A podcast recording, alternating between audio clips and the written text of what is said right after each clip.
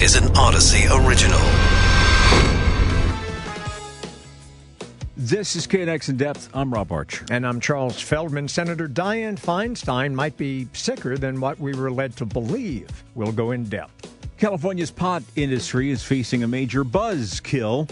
Also, we have a simple secret that can apparently improve your mental well-being. Don't fly away, because you don't want to miss it. Oh, I get it. This is another one of those hints. Yes. We did that a few days right. ago with a different story. Right, but, right. But so a riddle a you're going to have to figure out by the time right. we get to the segment, hopefully. Yeah, that's the hint. Right. Oh, okay. So people have to keep score, listen to the hints. It's hard work. Yeah. But we start, though, with Senator Dianne Feinstein and questions surrounding her health. Doctor David Cutler is a family medicine physician at Providence Saint John's Health Center. That's in Santa Monica. Also with us is Louis DeSipio, who is a political science professor at U C Irvine. Gentlemen, thank you both for being with us. Thank you for having me. Uh, doctor, let me start off with you. Uh, as I understand it from a New York Times report today, uh, in having a bout of shingles, Senator Feinstein also contracted encephalitis um, and some other uh, uh, complications from that. So my question to you is, someone at her age uh, with that condition and that kind of complications, uh, what would that likely mean from a cognitive point of view? What are the dangers there? Well, the dangers there would be that she would have decreased cognitive function. But it's really true of anyone having any medical complication when they get into the older age range that they're going to have some likelihood of decreased physical strength, decreased mental capacity, decreased work and exercise capacity as well from almost any illness, and shingles is no exception. And, uh, Louis, uh, taking a look at the politics of this, why is there, I mean, not not everybody on the Democratic side, but some seem reticent to go to her or go to her staff and say, look, uh, Uh, this is this is uh, an unsustainable situation. She's got to step down. What is that hesitation uh, in regarding? Is it because of a vote on a committee, or what is it? Well, many of the members of the Senate are quite old. Um, she's on the the oldest end, but the average age is is sixty-five. So her colleagues are not the best people uh, to give her that sort of advice. Um, you know, she served for a long, long time, and I don't think she has a vision of herself that doesn't involve the Senate. Um, so her staff are unlikely to be able to convince her if she's not uh, willing to go on her own. Doctor, am I right to go back to the medical uh, issue here? Encephalitis is an inflammation of the brain, yes? It is, and it's a little bit different than meningitis, which is we're all more familiar with, which is an inflammation of the, the lining outside of the brain. But encephalitis invo- involves the brain tissue itself. It's a lot uh, more rare than meningitis, and its course is a little bit less predictable. I was going to ask, uh, what would be, an, for anyone of any age, let alone somebody of the age of Senator Feinstein, what would the prognosis be long-term in terms of not only physical health but, but mental capability? Well, it's, it's very hard to predict. As I said, it has a much less predictable course. It could be very mild, and there could be no long-term effects. There could be more serious long-term effects. And the only way to really measure this is with a detailed uh, neurocognitive evaluation, a neuropsychological evaluation, to look at the whole array of brain functions that we'll measure. Uh, we'll usually do simple tests in our office just by assessing a patient's ability to recall. We'll look at simple executive functions like drawing a clock or placing blocks in the right-shaped uh, receptacle, and then ask them about how they're able to perform their activities of daily living. That's generally how we'll assess someone's Uh, neuropsychological functioning. Uh, Louis, how politically disturbing is it uh, that, according to some reports, uh, Governor Newsom tried to get in touch with the senator and and uh, uh, was not able to communicate with her? Uh, some family members, I think, have indicated that they've not been able to talk with her, that the staff is shielding her from that. How much of a uh, problem is that? Well, I think it's a very serious problem for her, but I think it's more of a problem for, for the state and the country. Um, her vote is very critical on you know much that uh, uh, the Senate um, has to consider over the next uh, few months. Uh, obviously, uh, judicial confirmations have been the one uh, because she serves on the Judiciary Committee, but also you know hopefully there will be some resolution to the uh, the debt limit and and lots of lots of budget negotiations. In a nearly evenly divided Senate, her vote is critical, and it's not clear that she has the capabilities on every day, you know, every given day, uh, to be able to uh, judge what's what's best for uh, the state of California. Doctor, one last question for you. If you had a patient who uh, had a bad bout, apparently, of, of shingles, uh, then had a complication of encephalitis, uh, added to that uh, advanced uh, age, what would your advice be to that patient in terms of their activity level at this point? Well, without addressing this particular case, because I don't have information specifically what's going on with her, but I Understood. Would think we could expand it to almost any illness and almost any patient, at certainly at a senior age, but other ages.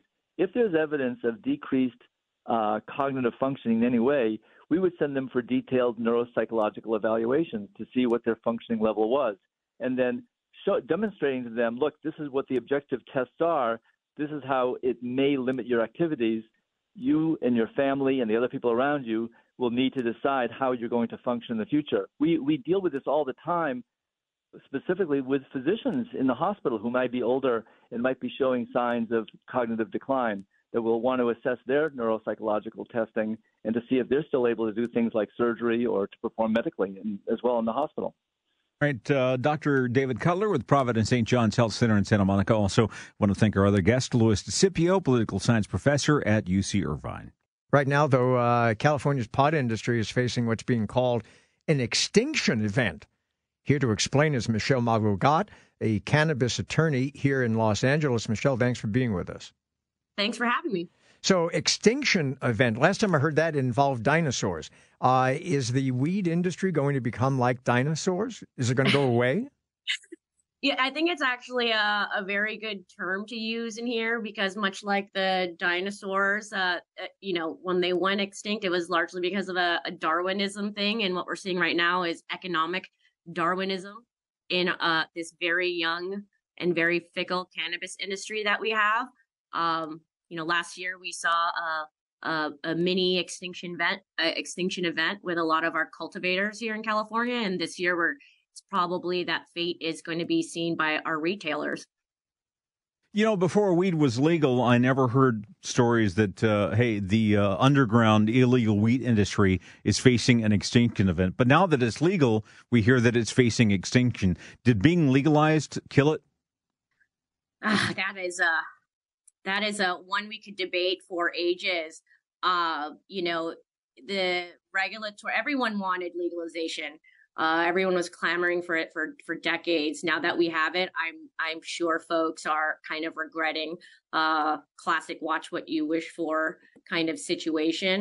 Uh, with legalization came over taxation, over regulation, high compliance fees, and a whole other uh, slew of things, which ironically really enabled the black market, who decided not to convert over to the licensed market. And uh, a lot of the folks who are trying to operate legally are are suffering. You know, I'm, I'm curious, though, why that didn't happen, for example, with alcohol. I mean, after, uh, you know, prohibition ended, right, and and alcohol was legalized, you didn't see a black market thrive for, you know, booze. Uh, you know, stores stores were thriving. They they still are thriving. Why is that not happening with marijuana? Why? What you mentioned, you don't. We don't. I'm not going down the street to my local uh, moonshine bootlegger and and getting alcohol. I'm going to the store and getting it. And I think that's, you know, largely because of the overtaxation um, in our industry. Uh, you know, alcohol, you know, even though we have legalization, it's still just on a federal, a state level. Uh, we still have a whole bunch of problems, all leading up to the fact that it's still federally illegal. And so it just kind of permeates every aspect of, of business, like inability to get a bank account, inability to go get a business loan from a, a major ins- uh, financial institution, uh, crazy taxes. And so those are those are with cards like that, it's difficult to play a winning hand. Um, and but, you know, kind of similar to the alcohol industry, uh, we're seeing, you know, a lot of the mom and pops being shut out and moving more towards consolidation, and the the bigger conglomerates still surviving. And so I think where cannabis is going to end up ultimately after all this is said and done, is similar to the alcohol industry, where we have, you know, very huge companies at the top, and, you know, maybe we have some, you know, craft breweries here and there, but it'll be largely dominated by, uh, you know, a few cannabis companies. All right, Michelle Magogat, uh, cannabis attorney here in L A. Thank you so much for joining us. Chirp, chirp. That's that's the next clue, next hint for a story we are going to get to at the mm-hmm. end of the show. Chirp, chirp. There's hint number three. Hint number three. Uh, right now, though, a generational battle is brewing on the home front, and we mean that literally.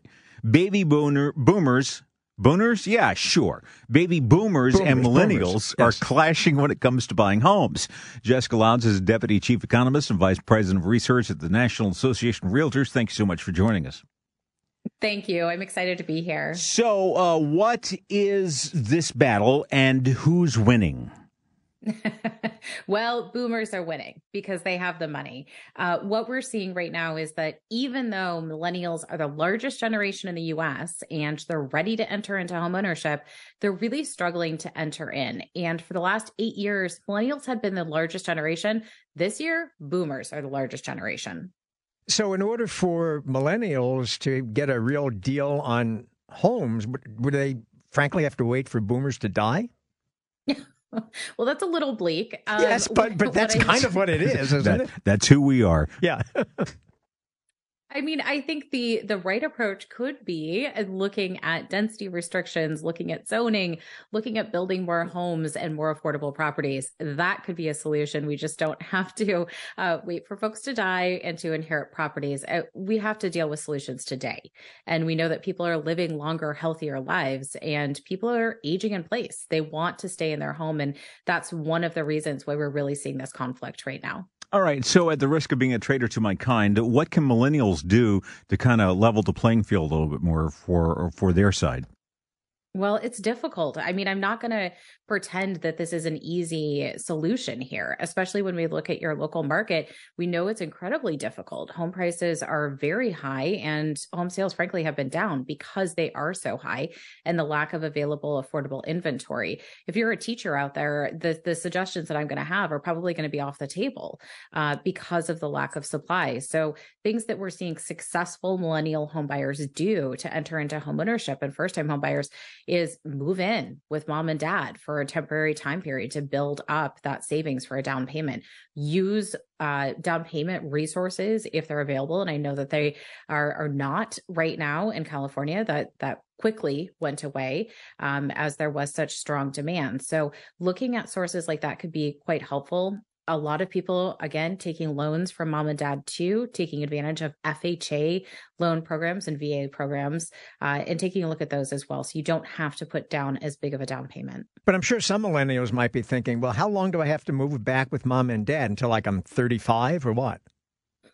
Well, sadly, the, the typical age of a first-time homebuyer this year is now thirty-six. thirty-six. It's actually close. Yeah, thirty-six. And it had traditionally been between twenty-eight and thirty-three for forty years that we collected data. This year, it skyrocketed to thirty-six years old. People are having to save for longer periods of time, and they're they're really having a lot of problems doing that with the rise in rents, student loan debt, childcare costs. All of those things are now adding up because, frankly, thirty-six years old is approaching middle age and all of the problems that go with that as well.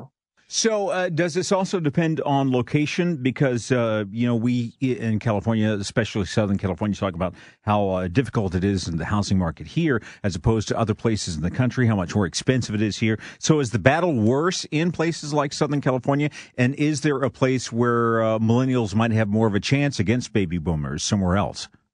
Certainly. I, California is is probably one of the worst areas in the country when we talk about housing affordability and the ability to enter into homeownership, especially for first-time homebuyers.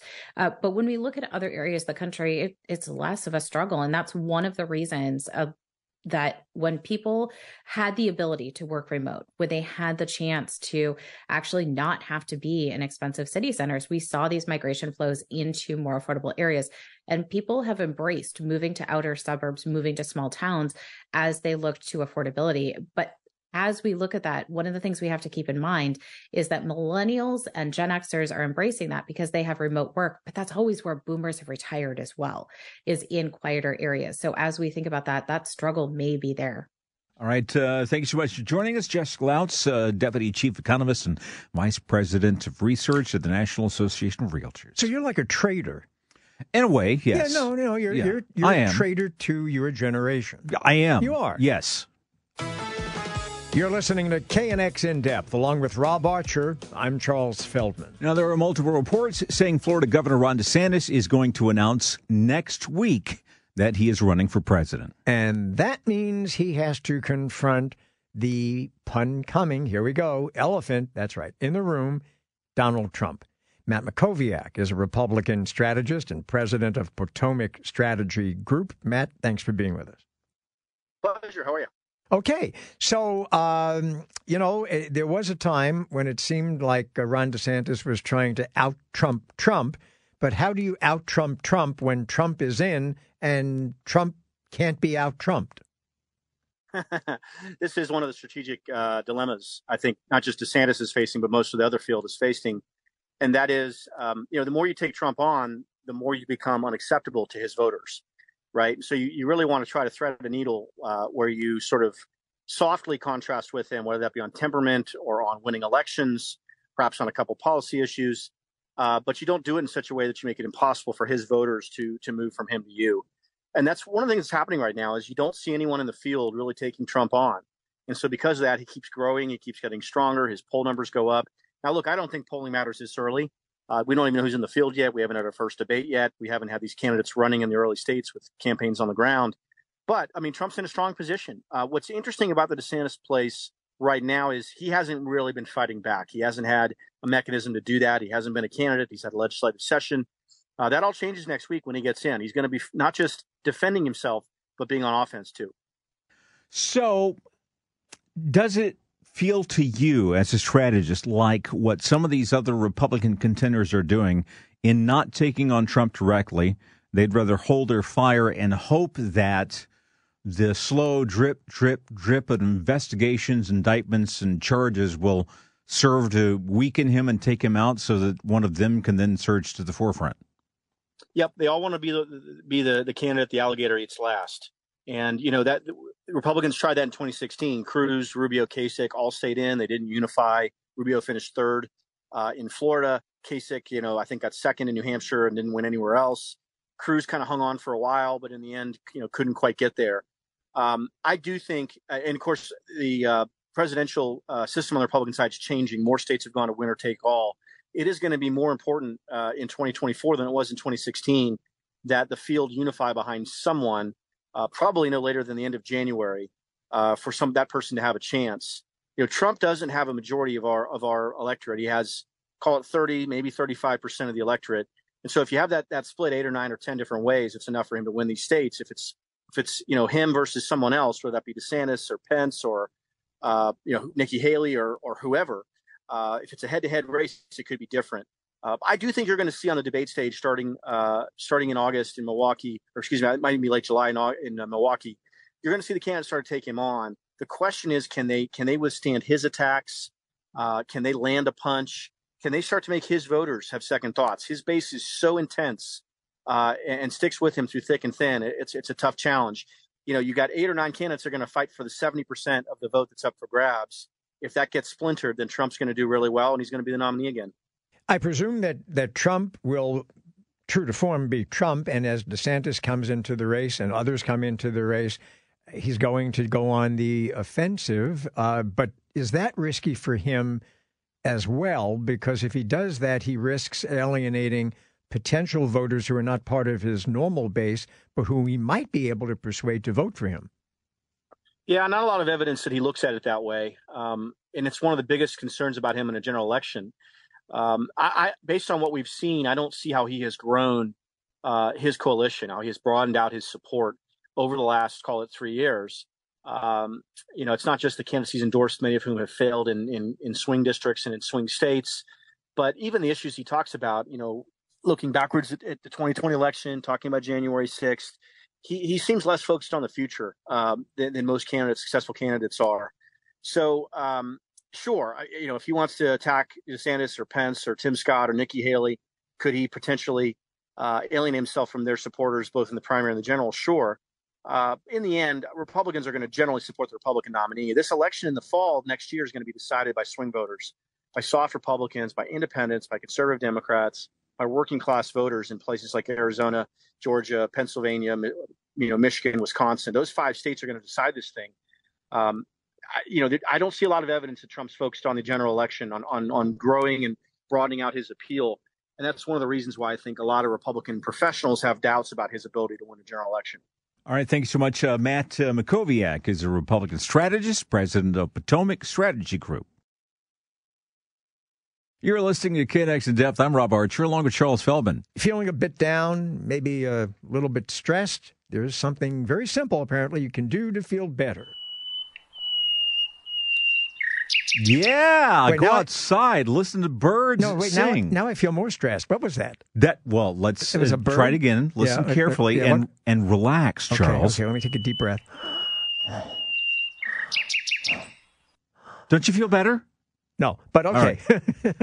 Anyway, yes. For regular, normal people, people yes, not you me. can go outside and listen to the birds sing. Two recent studies found that seeing and hearing birds could be good for your mental health. John, uh, Joan, I should say, uh, Strassman is an evolutionary biologist at Washington University in Saint Louis. She's got a book out called uh, Slow Birding, The Art and Science of Enjoying the Birds in Your Backyard. Thanks for joining us.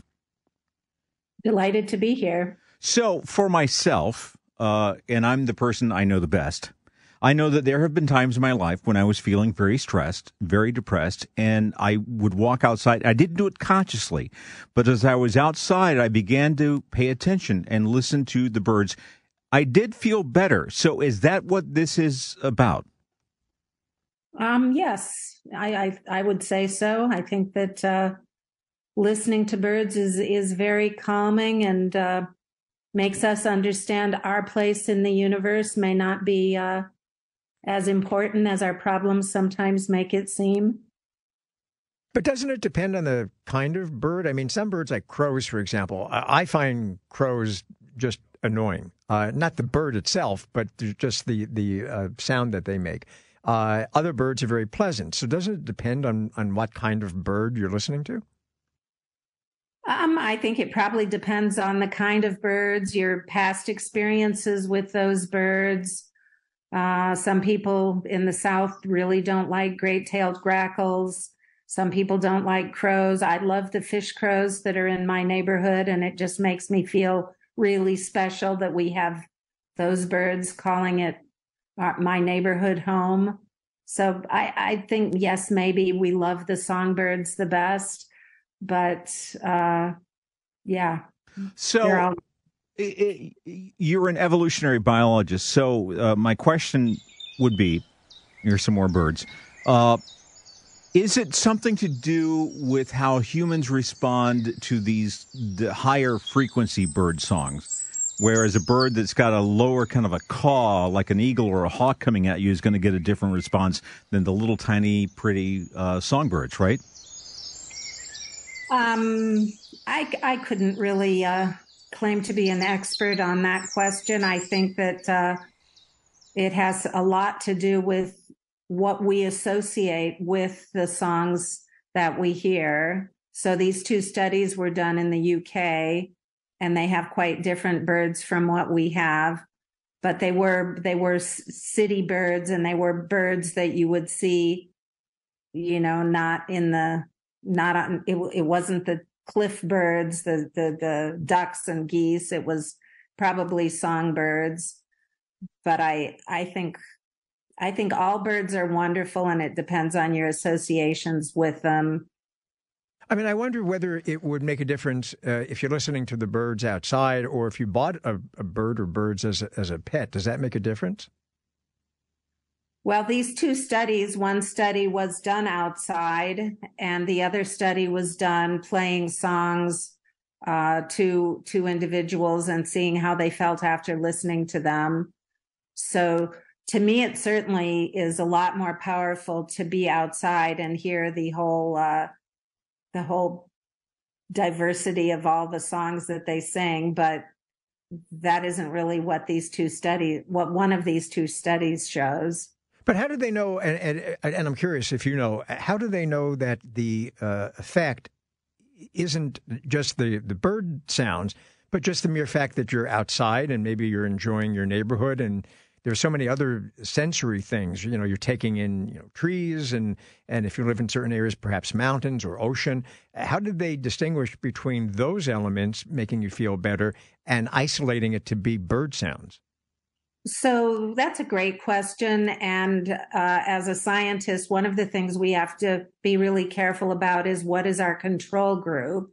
And so one of the studies simply contrasted bird songs to traffic noise, and then did assessments of how people felt, how depressed they were and stuff, and found a strong effect for the bird song. The, so that one wasn't outside and it didn't consider other sorts of things. The other study, which was outside, it was, it used a, an app where you just simply kind of recorded how you felt, and that people weren't actually told that they were studying birdsong in particular. It was just that the analysis afterward found that it was after hearing birdsong in particular that people felt better. And, and that one had a huge, huge sample size. It was uh, uh, twelve, what, nearly thirteen hundred people with uh, huh. about twenty-seven thousand observations. So mm-hmm. Yeah, so the controls are there and they're important. Does the calming, de-stressing effect depend on also being outside and listening to the birds, or could you do it with, say, a sound machine that plays back birdsong? I would say that the that uh, Emil Stabi's study would say that, yes, you can play the birdsong inside. Um, I personally am a great advocate of getting outside and watching the birds. See, see, I guess, Rob, my my thing is I take it all personally. Mm-hmm. So, and I'm serious. If I hear like birds, if I go outside and there's a there's a crow or something, and, and they're they're doing whatever they're doing, they're making whatever noise, I'm thinking, this is where I go. I'm thinking, what are they saying about me? What are they're, they? They're talking about you. They're talking about me, and I want to know what it is they're saying. And you know, so I don't get I don't get less stressed. Right. I, I get more stressed. Okay. Uh, Joan uh, Strassman, thank you so much for thank you, uh, Joan. joining us today. Evolutionary biologist at Washington University uh, in Saint Louis, and got a book out called Slow Birding. Yes. So check that out. Tell me you haven't thought that. Tell me you haven't. You know, birds. You go under a tree and you hear a bunch of birds, and there's. Like that, right? And here's what I'm thinking. I hear that. You're playing right. those birds. I'm thinking, what are they saying about me? I know what they're saying about you. Yeah, what? They're saying, listen carefully. Oh. They're oh. saying, they're saying Charles Feldman is yeah. paranoid. Is that what it is? That's what they're saying, yeah. No, no, no. See, I think I think it's worse than that. I don't trust them. I don't. I don't. And, and I know if my wife has the radio on at home and that sound... Yeah. Uh, my cats are going crazy right now. See, I don't trust anything that can fly away. There you go. That's it for K N X In Depth. We'll be back tomorrow. I like chickens because they can't fly away. At one p.m.